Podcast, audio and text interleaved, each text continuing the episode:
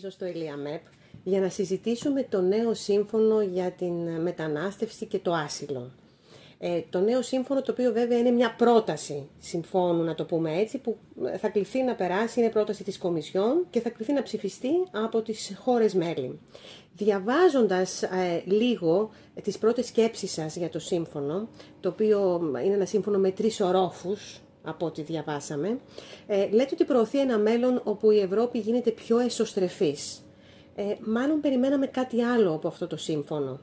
Ε, τι ακριβώς εννοείται ότι γίνεται πιο εσωστρεφής; Νομίζω ότι από τις α, συζητήσεις και τις επίσημες τουλάχιστον δηλώσεις μέχρι τώρα της Επιτροπής, ε, η εικόνα που είχαμε ήταν ότι προφανώς θα προσπαθήσουν να εξισορροπήσουν ε, ε, τις χώρες οι οποίες θέλουν μια πιο αυστηρή μεταναστευτική πολιτική, η οποία αναδομείται κυρίως στην αποτροπή, ε, με τις ε, χώρες οι οποίες έχουν μια διάθεση ε, και για ε, παροχή ασύλου και για, νόμιμες, για νόμιμους τρόπους εισόδου στην Ευρώπη και για ένα πιο, αν θέλετε, ανθρώπινο, όχι ανθρωπιστικό, ανθρώπινο προφίλ της μεταναστευτικής πολιτικής.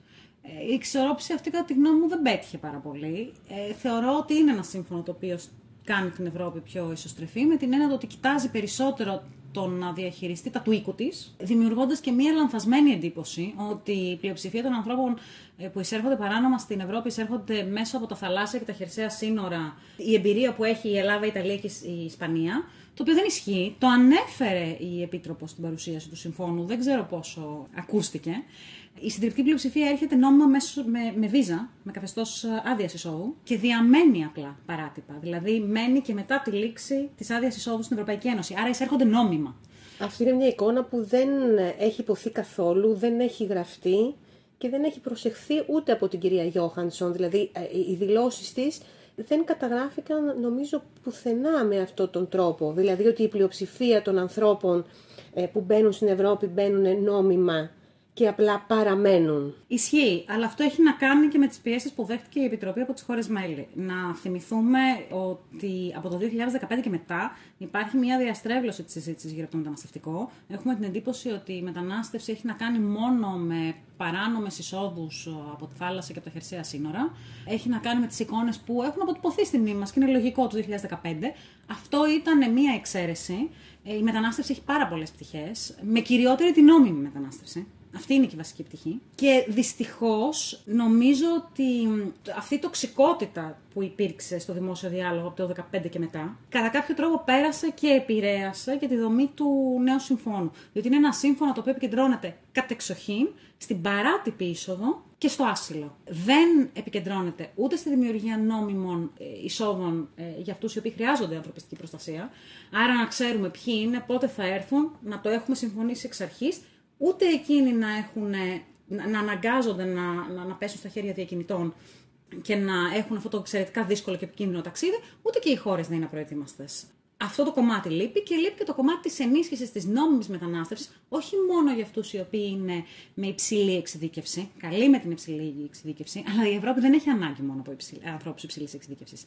Έχει ανάγκη και από τους ανθρώπους οι οποίοι θα εργαστούν ε, σε τομείς που στην πραγματικότητα, είμαστε και ειλικρινείς, ο ντόπιος πληθυσμός δεν θέλει να εργαστεί. Δηλαδή τώρα αυτό το νέο σύμφωνο δεν προβλέπει πώς μπορούν νόμιμα να μπουν εργάτες για τις αγροτικές δουλειές. Για την μανολάδα και τις φράουλες εκεί. Για το μάζεμα της ντομάτας, της ε, ελιάς. Να πούμε τα πολύ απλά που τα γνωρίζουμε εδώ πολύ καλά στην Ελλάδα, τα γνωρίζουν και οι Ιταλοί, όπου χρειάζεται εργατικό δυναμικό. Και οι Ισπανοί και όχι μόνο. Το Βέλγιο ανακοίνωσε ότι θα χρειαστεί 7.000 νοσηλευτές τα επόμενα χρόνια. Πού θα τους βρει; Όλες οι χώρες θα χρειαστούν οικονομική μετανάστευση. Όχι, δεν επικεντρώνεται σε αυτό. Ε, ξαναλέω, θεωρώ ότι αυτό είναι αποτέλεσμα της τοξικής συζήτησης που υπήρξε σε ευρωπαϊκό επίπεδο σε σχέση με το μεταναστευτικό.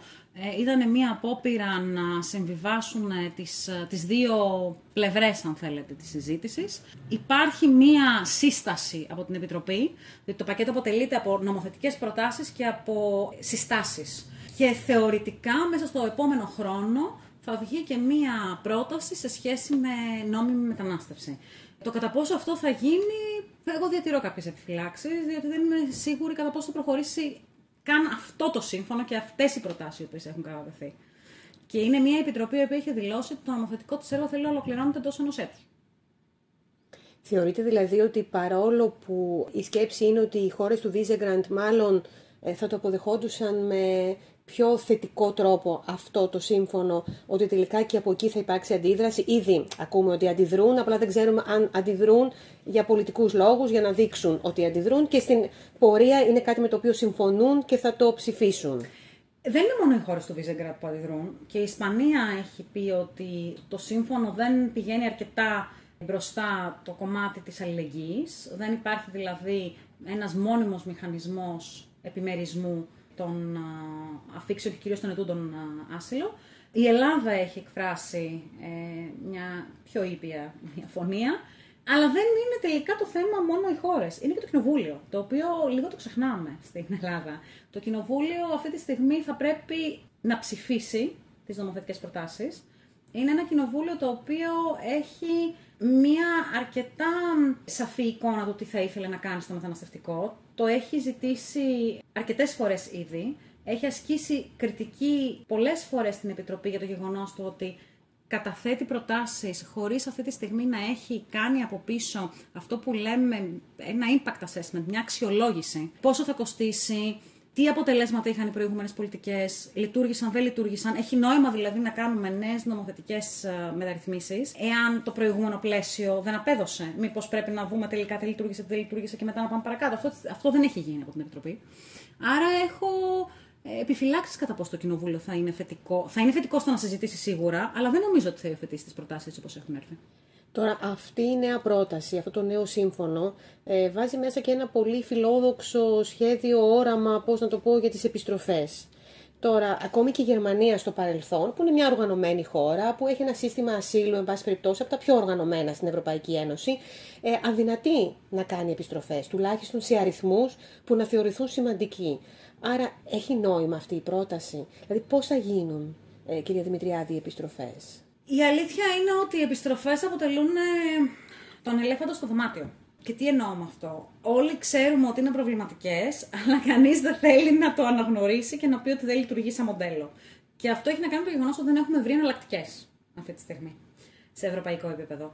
Θεωρώ ότι το πλάνο της επιχορήγησης των επιστροφών, πέρα από το ότι είναι αρκετά κοινικό, δηλαδή θα ήθελα να θυμίσω ότι το sponsorship έχει ένα πολύ θετικό πρόσωπο στη μετανάστευση. Αποτελεί βασικά ένα από τα ελάχιστα κανάλια νόμιμης εισόδου και ανθρώπων που έχουν ανάγκη προστασίας. Οπότε το γεγονός ότι αποφασίζουμε ότι θα είμαστε αλληλέγγυοι στις επιστροφές είναι λίγο ε, περίεργο. Δίνει ένα περιθώριο 8 μηνών Αντικειμενικά, στις, με τις περισσότερες χώρες, το πλαίσιο των επιστροφών δεν λειτουργεί, διότι οι τρίτες χώρες δεν θέλουν να συνεργαστούν. Και ο λόγος που δεν θέλουν να συνεργαστούν, και, και εκεί για μένα έρχεται και η ένσταση τη, τη, του χρονικού περιθωρίου. Λογικό το ότι βάζει ένα χρονικό περιθώριο, αλλά δεν είναι ρεαλιστικό. Αν μια επιστροφή δεν γίνει μέσα σε τρεις μήνες, δεν θα γίνει και σε οχτώ. Ε, θα πρέπει να είμαστε δηλαδή λίγο ρεαλιστές ως προς αυτό. Οι τρίτες χώρες δεν συνεργάζονται και αυτό γιατί οι επιστροφές έχουν κόστος. Όταν κάποιος έρχεται στην Ευρώπη, έστω και παράτυπα, ο στόχος επιτοπλίστων είναι ε, να εργαστεί, κατά κύριο λόγο στη μαύρη αγορά εργασίας, και να στείλει χρήματα πίσω. Εάν τον επιστρέφουμε, αυτά τα χρήματα δεν θα σταλούν στις τοπικές κοινωνίες. Και είναι βασική πηγή εσόδων αυτά τα χρήματα. Για να συμφωνήσει μια χώρα να δεχτεί, γιατί προφανώς δεν μιλάμε για 5, 10 και 40 ανθρώπους, μιλάμε για μεγάλους αριθμούς. Αλλιώς δεν έχει κάποιο νόημα. Για να έχει νόημα, ακριβώς. Αλλιώς. Για να συμφωνήσει λοιπόν να δεχτεί ένα πολύ μεγάλο αριθμό πολιτών της πίσω, θα πρέπει να υπάρχει κάτι που να αντισταθμίζει την απώλεια των εσόδων. Θα πρέπει να δώσει κάτι η Ευρωπαϊκή Ένωση. Ή η χώρα συγκεκριμένη της Ευρωπαϊκής Ένωσης μπορεί να το κάνει στα πλαίσια διμερής συμφωνίας, για παράδειγμα. Και αυτό το κάτι δεν μπορεί να είναι μια όριστη υπόσχεση ότι, για παράδειγμα, στο μέλλον θα πάρουμε κάποιους από ανθρώπους με υψηλή εξειδίκευση για να δουλέψουν για κάποια χρόνια στην Ευρωπαϊκή Ένωση, ή ότι θα μπορούν ένας χι μικρός αριθμός φοιτητών να έρθουν για σπουδές στην Ευρωπαϊκή Ένωση. Τα είναι ωραία σχέδια, αλλά οι αριθμοί στην πραγματικότητα είναι πολύ μικροί. Και την τελευταία δεκαετία έχουμε δει ότι δεν αξιοποιούν πάρα πολύ το καθεστώς βίζας οι, οι χώρες Ευρωπαϊκής Ένωσης ως ε, μοχλό πίεσης αλλά και κινήτρο για τις συνεργασίε και ενθάρρυνσης με τις τρίτες χώρες. Και αυτό γιατί στην πραγματικότητα δεν θέλουν μετανάστευση ε, σε μεγάλους αριθμούς υπό οποιαδήποτε μορφή. Άρα, γιατί θεωρούμε ότι θα το θέλουν τώρα εν μέσω μιας πανδημίας, μιας οικονομικής κρίσης και όλων των πολιτικών δυσκολιών που υπάρχουν αυτή τη στιγμή σε διάφορες ευρωπαϊκές χώρες. Άρα το σύμφωνο πού μας πάει μπροστά και ποιες είναι οι διαφορές του τελικά από το Δουβλίνο που είχε γίνει τα τελευταία χρόνια ο, ο μπαμπούλας του μεταναστευτικού εν στην Ευρωπαϊκή Ένωση, τουλάχιστον για τις χώρες υποδοχής όπως είμαστε εμείς αλλάζει κάποια πράγματα. Εγώ δεν θεωρώ ότι το Δουβλίνο ακυρώνεται, τροποποιείται. Νομίζω ότι το, το τροποποιείται είναι το σωστό ε, ρήμα. Αυτή τη στιγμή στο Δουβλίνο την ευθύνη για την επεξεργασία του αιτήματος ασύλου, την χορήγηση ασύλου ή και την επιστροφή την αναλαμβάνει η πρώτη χώρα εισόδου. Υπάρχουν μια σειρά από κριτήρια τα οποία μπορεί να οδηγήσουν στη μετεγκατάσταση, για παράδειγμα η οικογενειακή επανένωση, αλλά αυτά μπαίνουν σε δεύτερο βαθμό. Δηλαδή πρώτα θα γίνει η αρχική επεξεργασία και μετά ενεργοποιείται ο μηχανισμός. Η αρχική επεξεργασία παραμένει και στο νέο σύμφωνο, παραμένει στη χώρα εισόδου. Στο νέο σύμφωνο αυτό έρχεται ανάποδα και έρχεται και λέει ότι σε πρώτο βαθμό θα γίνει ένα screening στα σύνορα και ιδανικά εκτός των σύνορων. Δηλαδή σε λεγόμενες πράσινες ζώνες. Στην Τουρκία, να το θέσω έτσι. Σε ουδέτερη ζώνη μεταξύ Ελλάδα-Τουρκία ή ακριβώς πάνω στο ελληνοτουρκικό σύνορο. Από την πλευρά προφανώς την ελληνική. Γιατί δεν έχουμε και αρμοδιότητα από την τουρκική. Το screening ουσιαστικά μιμείται τη διαδικασία που έχουμε αυτή τη στιγμή στα hotspots. Δηλαδή, πολλοί διαφορετικοί οργανισμοί, οι οποίοι ο καθένας καλύπτει ένα κομμάτι της επεξεργασίας ε, και συνθέτεται μια ολοκληρωμένη εικόνα για το προφίλ του ανθρώπου ε, ο οποίος ε, μπορεί και να αιτηθεί ασύλου. Στην περίπτωση... Αυτό που λέμε ότι είναι πρέπει να γίνεται σε πέντε μέρες. Αυτό πρέπει να γίνεται σε πέντε μέρες. Σε ναι. πέντε μέρες που λέει το σύμφωνο. Η εμπειρία τι έχει δείξει; Η εμπειρία λέει ότι σε χώρες όπως στην Ελλάδα μπορεί να μην γίνει και σε δύο εβδομάδες. Και αυτό διότι μέσα περιλαμβάνει σωστά το περιλαμβάνει. Ε, για παράδειγμα, αυτό που λέμε την αξιολόγηση της ευαλωτότητας. Η αξιολόγηση της ευαλωτότητας χρειάζεται και γιατρούς. Σας λέω το πιο απλό πράγμα. Η Ελλάδα αυτή τη στιγμή έχει έλλειψη σε αυτό. Όχι γενικά γιατρών, αλλά ανθρώπων οι οποίοι να βρίσκονται στα σύνορα και να μπορούν να κάνουν αξιολόγηση ευαλωτότητας. Άρα το πενταήμερο είναι ούτως ή άλλως προβληματικό. Σε κάποιες άλλες χώρες αυτό μπορεί να λειτουργήσει πολύ πιο γρήγορα. Εξαρτάται και το τι ε, δυνατότητα έχει κάθε χώρα. Στην Ιταλία, ας πούμε, στην Ισπανία, στη Μάλτα, για να πιάσουμε τις χώρες που πραγματικά δέχονται όγκο ε, προσφύγων. Στην Ιταλία θα έλεγα ότι μπορεί να λειτουργήσει λίγο καλύτερα. Στην Ισπανία, δεδομένου ότι αυτή τη στιγμή δεν έχουν τέτοιες διαδικασίες, θα είναι μια καινούργια εμπειρία για αυτούς. Ε, αλλά η Ισπανία είναι και μια ιδιόρυθμη περίπτωση, διότι με εξαίρεση τις θαλάσσιες οδούς, στη Θέουτα και στη Μελίλια, έχει φτιάξει γραφεία στα οποία μπορεί κάποιος να καταθέσει άσυλο πριν περάσει ουσιαστικά τα ισπανικά σύνορα, αν θέλετε, στον ισπανικό χώρο. Επομένως έχει ένα άλλο σύστημα. Έχουμε λοιπόν τη διαδικασία του screening στα, στα σύνορα, αυτό το πενταήμερο, το οποίο μπορεί να πάρει και παράταση για ειδικές συνθήκες και ειδικά σε περίπτωση κρίσης. Και στη συνέχεια, αν κάποιος αιτηθεί ασύλου, εκεί κάπως γίνεται η τροποποίηση του μηχανισμού. Δηλαδή, πρώτα θα κοιτάξουν εάν υπάρχουν οικογενειακοί δεσμοί με μια άλλη χώρα, όπου εκεί αυτόματα θα πρέπει εκείνη η χώρα να αποδεχτεί να αναλάβει εξ αρχής την επεξεργασία του αιτήματος. Θα κοιτάξουν αν υπάρχουν δεσμοί σε μια χώρα, για παράδειγμα, αν κάποιος έχει σπουδάσει εκεί στο παρελθόν. Εάν είχε μέσα στην τελευταία τριετία βγάλει άδεια εισόδου σε αυτή τη χώρα. Όπως αντιλαμβάνεστε, αυτά είναι πάρα πολύ ωραία, αλλά μιλά, ανταποκρίνονται σε ένα πάρα πολύ μικρό αριθμό από αυτούς οι οποίοι θα εισέλθουν των, των θαλασσίων και χερσαίων συνόρων. Δεν, δεν, δεν αντιπροσωπεύουν δηλαδή την πλειοψηφία. Αντιπροσωπεύουν την μειοψηφία. Πού θα μένουν αυτοί οι άνθρωποι, ακόμη και Αυτό το, το πενθήμερο, το, το ιδεατό πενθήμερο, δηλαδή πάνω στον Εύρο, πού θα μένουν, θα γίνονται μόριε.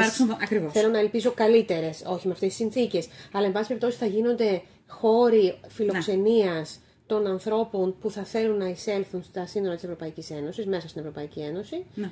Ε, και στην καλύτερη περίπτωση θα μένουν εκεί πέντε μέρες διαφορετικά θα μένουν όπως μένουν στη Μυτιλίνη, όπως έμεναν στη Μυτιλίνη. Μα στην πραγματικότητα πολλαπλασιάζει την ιδέα των hotspots. Να είμαστε λίγο ρεαλιστές. Απλά προφανώς ο στόχος, και δεν είναι λάθος, είναι πρωτίστως να συντομεύσει τις διαδικασίες. Ε, σε μια λογική ότι δεν μπορεί ο άλλος να παραμένει για ένα και δύο χρόνια σε ένα χώρο και να περιμένει να του πούνε αν το αίτημα ασύλου τελικά θα γίνει αποδεκτό ή όχι. Σε αυτό, έχουν, σε αυτό έχει δίκιο η Επιτροπή. Είναι ένα σύστημα το οποίο δεν λειτουργούσε ε, και βασάνιζε στην πραγματικότητα αυτούς τους ανθρώπους. Άρα το να κάνουμε ταχύρυθμε διαδικασίες δεν είναι κακό. Το πρόβλημα είναι ότι η ταχύρυθμη διαδικασία, τουλάχιστον στην Ελλάδα, έχει αποδειχθεί ότι είναι αρκετά προβληματική. Δεν παρέχει πάντα τις εγγύησεις ότι θα γίνει με σωστό τρόπο η επεξεργασία. Και βεβαίως δίνεται πάντα μια προτεραιοποίηση στη βάση της εθνικότητας. Το οποίο στη συνθήκη της Γενέβη του 51 δεν υπάρχει. Είναι μια δική μας ερμηνεία, ευρωπαϊκή ερμηνεία. Ότι δηλαδή οι Σύριοι σε αυτή τη φάση, επειδή έρχονται από τον πόλεμο, θεωρούνται πιο ευάλωτοι και θα πάρουν άσυλο. Όχι ενώ απαραίτητα. οι Αφγανοί ενδεχομένως όχι. Λειτουργεί στη λογική των ποσοστών. Εάν είναι πάνω από 75% μια εθνικότητα σε όλη την Ευρωπαϊκή Ένωση, τότε έχει προφανώς αυξημένες πιθανότητες να πάρει κάποιο καθεστώς προστασίας. Εάν είναι κάτω από το 20%, επίσης μπαίνει σε ταχύρυθμη διαδικασία, διότι κάτω από το 20% σημαίνει ότι ανοίξει εθνικότητα που συστηματικά απορρίπτεται, άρα οι πιθανότητες είναι ότι θα απορριφθεί και η συγκεκριμένη Εκ νέου. περίπτωση. Άρα το πάει με τα ποσοστά, το πάει με τις εθνικότητες. Είναι ένα αρκετά περίπλοκο σύστημα. Ε, το σημαντικό για εμάς είναι ότι στην περίπτωση που κάποιου το αίτημα κατατεθεί και δεν υπάγεται σε κάποιες από τις ρήτρες που δίνουν την α, δικαιοδοσία σε μια άλλη χώρα ή δεν καταθέσει και έτοιμα ασύλου, γιατί δεν καταθέτουν όλοι έτοιμα ασύλου, ε, τότε ενεργοποιείται η διαδικασία της επιστροφής. Η διαδικασία της επιστροφής, η οποία θα διαρκέσει θεωρητικά από 12 εβδομάδες ε, μέχρι 8 μήνες. Που διαφοροποιείται στο ότι προφανώς κάποιες ε, χώρες συνεργάζονται με τις επιστροφές και είναι πολύ πιο εύκολες οι επιστροφές. Για παράδειγμα, Γεωργία, λέω από μια χώρα η Ουκρανία. Και υπάρχουν και χώρες που δεν συνεργάζονται με τις επιστροφέ, για παράδειγμα το Πακιστάν. Και εκεί έρχεται και η λεγόμενη επιδότηση των επιστροφών, το οποίο είναι ένα είδος αλληλεγγύης.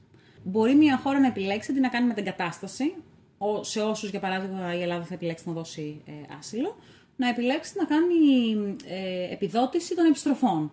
Έχει 8 μήνες για να υλοποιήσει τις επιστροφές. Α, το σύμφωνο αφήνει εντελώς αδιευκρίνιστο. Αλλά υποθέτουμε ότι σε αυτό το 8 μήνο προφανώς θα μένουν στην Ελλάδα. Άρα, στην πραγματικότητα, έχουμε έναν ορίζοντα περίπου ενός έτους, όπου οι άνθρωποι αυτοί, ειδικά αν μπουν σε διαδικασία επιστροφής, αλλά και επεξεργασίας του αιτήματο του ασύλου του, ε, από 6 μήνες μέχρι ένα χρόνο χονδρικά θα βρίσκονται στην Ελλάδα. Αυτό, κυρία Δημητριάδη, είναι για τους ανθρώπους που τελικά δεν θα πάρουν καθεστώς προστασίας από την Ελλάδα. Όχι, και καθεστώς προστασίας να πάρουν από την Ελλάδα πάλι θα πρέπει να παραμένουν σε κάποιες δομές μέχρι να τους δοθεί προστασία. Όπως σημαίνει και τώρα. Πού θα μένουν. Αυτό βέβαια είναι θέμα της Ελλάδας το που θα τους βάλει. Δηλαδή, μπορεί να αποφασίσει ότι σε πληθυσμούς που είναι άνω του 75% δεν θα τους κρατάει στα σύνορα, θα κάνει μεταφορά στην ενοχώρα μέχρι να ολοκληρωθεί η επεξεργασία. Α- αυτό δεν αφορά ούτε την Επιτροπή ούτε το, το σύμφωνο, είναι εσωτερική διαδικασία. Αλλά πάλι εδώ θα παραμένουν. Κάπου θα πρέπει να, να βρίσκουν μέχρι να ολοκληρωθεί αυτή η διαδικασία. Ε, οι άνθρωποι που απορρίπτεται το αίτημά τους για άσυλο ή που δεν κάνουν ποτέ, εν πάση περιπτώσει, αίτημα. Γιατί Πάλι μένουν εδώ. Πάλι μένουν εδώ. Μέχρι είτε εμείς να τους επιστρέψουμε, είτε να τους επιστρέψει μια άλλη ευρωπαϊκή χώρα. Στην περίπτωση που η άλλη ευρωπαϊκή χώρα δεν καταφέρει να τους επιστρέψει εντός 8 μήνου, τότε υποχρεούται να τους πάρει, να τους μετεγκαταστήσει δηλαδή στη δική της επικράτεια και να συνεχίσει τη διαδικασία της επιστροφής από εκεί. Και εκεί αρχίζει το πρόβλημα. Πρώτον, ποια χώρα θα επιλέξει να κάνει επιστροφές με τρίτες χώρες με τις οποίες δεν υπάρχει αυτή τη στιγμή ε, καλή συνεργασία. Και οι οποίες έχουν και υ- υ- υψηλά ποσοστά ανθρώπων που θέλουν να έρθουν εδώ. Δηλαδή από το Πακιστάν Ακριβώς. έχουμε υψηλά ποσοστά. Από το Αφγανιστάν επίσης. Ακριβώς. Ε, που είναι χώρες μη συνεργάσιμες. Το Σαχάριο Αφρική. Ε, είναι χώρες με τις οποίες ε, πολλά κράτη-μέλη της Ευρωπαϊκής Ένωσης δεν έχουν διμερείς σχέσεις. Άρα θα πρέπει να πάνε μέσω επιτροπής. Γίνεται αρκετά σύνθετο και πολύπλοκο και επίσης, ακόμα και αν καταβάλουν την προσπάθεια, σας ξαναλέω, μπορεί, ε, αν μια χώρα δεχτεί τους υπηκόου, θα το ξέρουμε σχετικά νωρίς. Άρα, αν δεν τους έχει δεχτεί στο τρίμηνο, τετράμινο, πεντάμινο, γιατί να τους δεχτεί στο οχτάμινο. Γιατί να τους δεχτεί όταν μετεγκατασταθούν στο άλλο ευρωπαϊκό κράτος μέλος, για να συνεχίσει από εκεί η διαδικασία της επιστροφής; Γιατί να, γιατί να γίνει, τι θα αλλάξει δηλαδή, τι, ποια δεδομένα θα αλλάξουν στο ενδιάμεσο; Η αποτροπή παραμένει ο πρωταρχικός στόχος; Ναι. Η αποτροπή παραμένει ο πρωταρχικός στόχος, διότι αυτό το περιβόητο ευρωπαϊκό σπίτι με τους τρει ορόφου στο ισόγειο επικεντρώνεται στι τρίτες χώρες σε αυξημένη συνεργασία κυρίως για να εμποδίζουν τις μεταναστευτικές ροές, με αντάλλαγμα το καθεστώς βίζας ή μάλλον την πιθανότητα του καθεστώτος βίζας για να είμαστε σωστοί, διότι ούτε αυτό είναι στα χέρια της Επιτροπής να το δώσει, αφού είναι θέμα και της κάθε χώρας μέλους. Και ο στόχος είναι να περιοριστούν οι αριθμοί, εν πάση περιπτώσει να μην φτάνουν στην Ευρωπαϊκή Ήπειρο. Αυτό θα μπορούσε να είναι μία λύση. Δηλαδή ε, να υπάρξουν τέτοιου τύπου συνεργασίες, οπότε οι άνθρωποι που θα ήθελαν να έρθουν να μπορούν πραγματικά νομίμως να μπουν στην Ευρωπαϊκή Ένωση και να εργαστούν εδώ. Ενός τύπου μετανάστευση που υπήρξε παλιά στις ΗΠΑ, που υπήρξε στην Αυστραλία. Βεβαίως, είναι οι νόμιμες δίωδοι για τις οποίες συζητάμε εδώ και πάρα πολλά χρόνια. Το Κοινοβούλιο έχει επανειλημμένως ζητήσει εναλλακτικές που αφορούν και ετούντε άσυλο και οικονομικούς μετανάστες. Το πρόβλημα είναι ότι για να δημιουργηθεί μια τέτοια πρόταση και για να περάσει, θα πρέπει να την αποδεχτούν και οι χώρες μέλη. Και εκεί έρχεται το πολιτικό κομμάτι στην εξίσωση. Δεν έχει να κάνει με αριθμούς, δεν έχει να κάνει με δυνατότητα ένταξης, δεν έχει να κάνει με οικονομικά. Έχει να κάνει με το γεγονός ότι αυτή τη στιγμή στην Ευρωπαϊκή Ένωση υπάρχει τεράστια πόλωση γύρω από το μεταναστευτικό. Υπάρχει μία άνοδος συντηρητικών και στη χειρότερη περίπτωση ακροδεξιών κομμάτων, τα οποία μπορεί να μην εκπροσωπούν απαραίτητο στην πλειοψηφία του κόσμου, αλλά σίγουρα ακούγονται περισσότερο από οποιονδήποτε άλλο. Άρα, σε ένα βαθμό, ελέγχουν και την πολιτική ατζέντα και την καθορίζουν. Σε αυτό το περιβάλλον, όποιος βγει και προτείνει νόμιμους τρόπους για μετανάστευση στην Ευρώπη, θα είναι σαν να μιλάει μόνος του βασικά, σε ευρωπαϊκό επίπεδο. Αν και αυτό δεν καλύπτει και κάποιο κομμάτι της αίσθησης ασφάλειας ή ανασφάλειας που μπορεί να νιώθουν οι πολίτες, ότι ναι, ε, ελέγχουμε, βλέπουμε και παίρνουμε τους ανθρώπους τους οποίους τους έχουμε, εν πάση περιπτώσει, τσεκάρει κιόλας. Αντί να τους μαζεύουμε μόνο από τις βάρκες που είναι το καλό σενάριο να τους μαζεύουμε. Γιατί οι ακροδεξοί θα θέλανε να μην τους μαζεύουμε. Ισχύει. Όχι ακριβώς. Διότι ο πολίτης θα πρέπει και να καταλάβει, και για να το καταλάβει θα πρέπει κάποιος να το πει. Δεν είναι δουλειά του πολίτη να το ξέρει από μόνος του. Ότι αυτοί οι οποίοι θα έρθουν δεν θα του πάρουν τη δουλειά. Δεν θα αυξήσουν την ανεργία, δεν θα μειώσουν τους μισθούς, γιατί όλα αυτά είναι σενάρια τα οποία ακούγονται πάρα πολύ σε σχέση με την νόμιμη μετανάστευση. Θα πρέπει δηλαδή κάποιος να εξηγήσει στον πολίτη ότι έρχονται να καλύψουν υπάρχουσες ε, ανάγκες στην εργασία που ο ίδιος ο πολίτης δεν θέλει να καλύψει. Ή δεν μπορεί. Διότι δεν έχει την, την τεχνογνωσία, την εξειδίκευση ή και την διάθεση. Και αυτό είναι μια συζήτηση η οποία έχει πολιτικό κόστος στην εποχή μας. Και δεν βλέπω, τουλάχιστον αυτή τη στιγμή σε ευρωπαϊκό επίπεδο, να κάνει διαθετημένο να αναλάβει αυτό το πολιτικό κόστος. Στην Ελλάδα όχι να αναλάβει το πολιτικό κόστος για να κάνει αυτή τη συζήτηση, αλλά οι, οι άνθρωποι που είναι, βρίσκονται ήδη εδώ, mm. καλός ή κακός. Προς το παρόν το ζήτημα των επιστροφών, όσο και να το θέλουμε, να το, ε, να το προσπαθούμε, δεν φαίνεται να, να δουλεύει. Τι σχέδια μπορούν να υπάρχουν για τους ανθρώπους που βρίσκονται ήδη εδώ; Αυτό είναι μια πάρα πολύ καλή ερώτηση. ε, ε, θέλω να πω τώρα, ε, έγινε αυτό με, με τη Μόρια, με την φωτιά, είναι στο Καράτεπε. Σε διάφορα άλλα μέρη βλέπουμε ότι προσπαθούν, είδαμε τι έγινε, την τροπή στα καμένα βούρλα. Νομίζω ότι στην Ελλάδα υπάρχει ένα πρόβλημα. Η κυβέρνηση παγιδεύτηκε και σε ένα συγκεκριμένο λόγο και τρόπο με τον οποίο συζητάει για τη μετανάστευση. Και είναι πολύ δύσκολο τώρα να μπορέσει να μιλήσει για ένταξη η πραγματικότητα είναι ότι έχουμε ένα πληθυσμό ο οποίος θα μείνει διότι έχει πάρει καθεστώ ασύλου και στην, και στην Ευρώπη δεν έχουμε, δεν μοιραζόμαστε με τα άλλα κράτη-μέλη τη θετική αναγνώριση, μόνο την αρνητική. Δηλαδή δεν αναγνωρίζεται το άσυλο και σε άλλες χώρε μέλη, αναγνωρίζεται μόνο η απορριπτική απόφαση. Είναι μια ιδιαιτερότητα του ευρωπαϊκού συστήματος.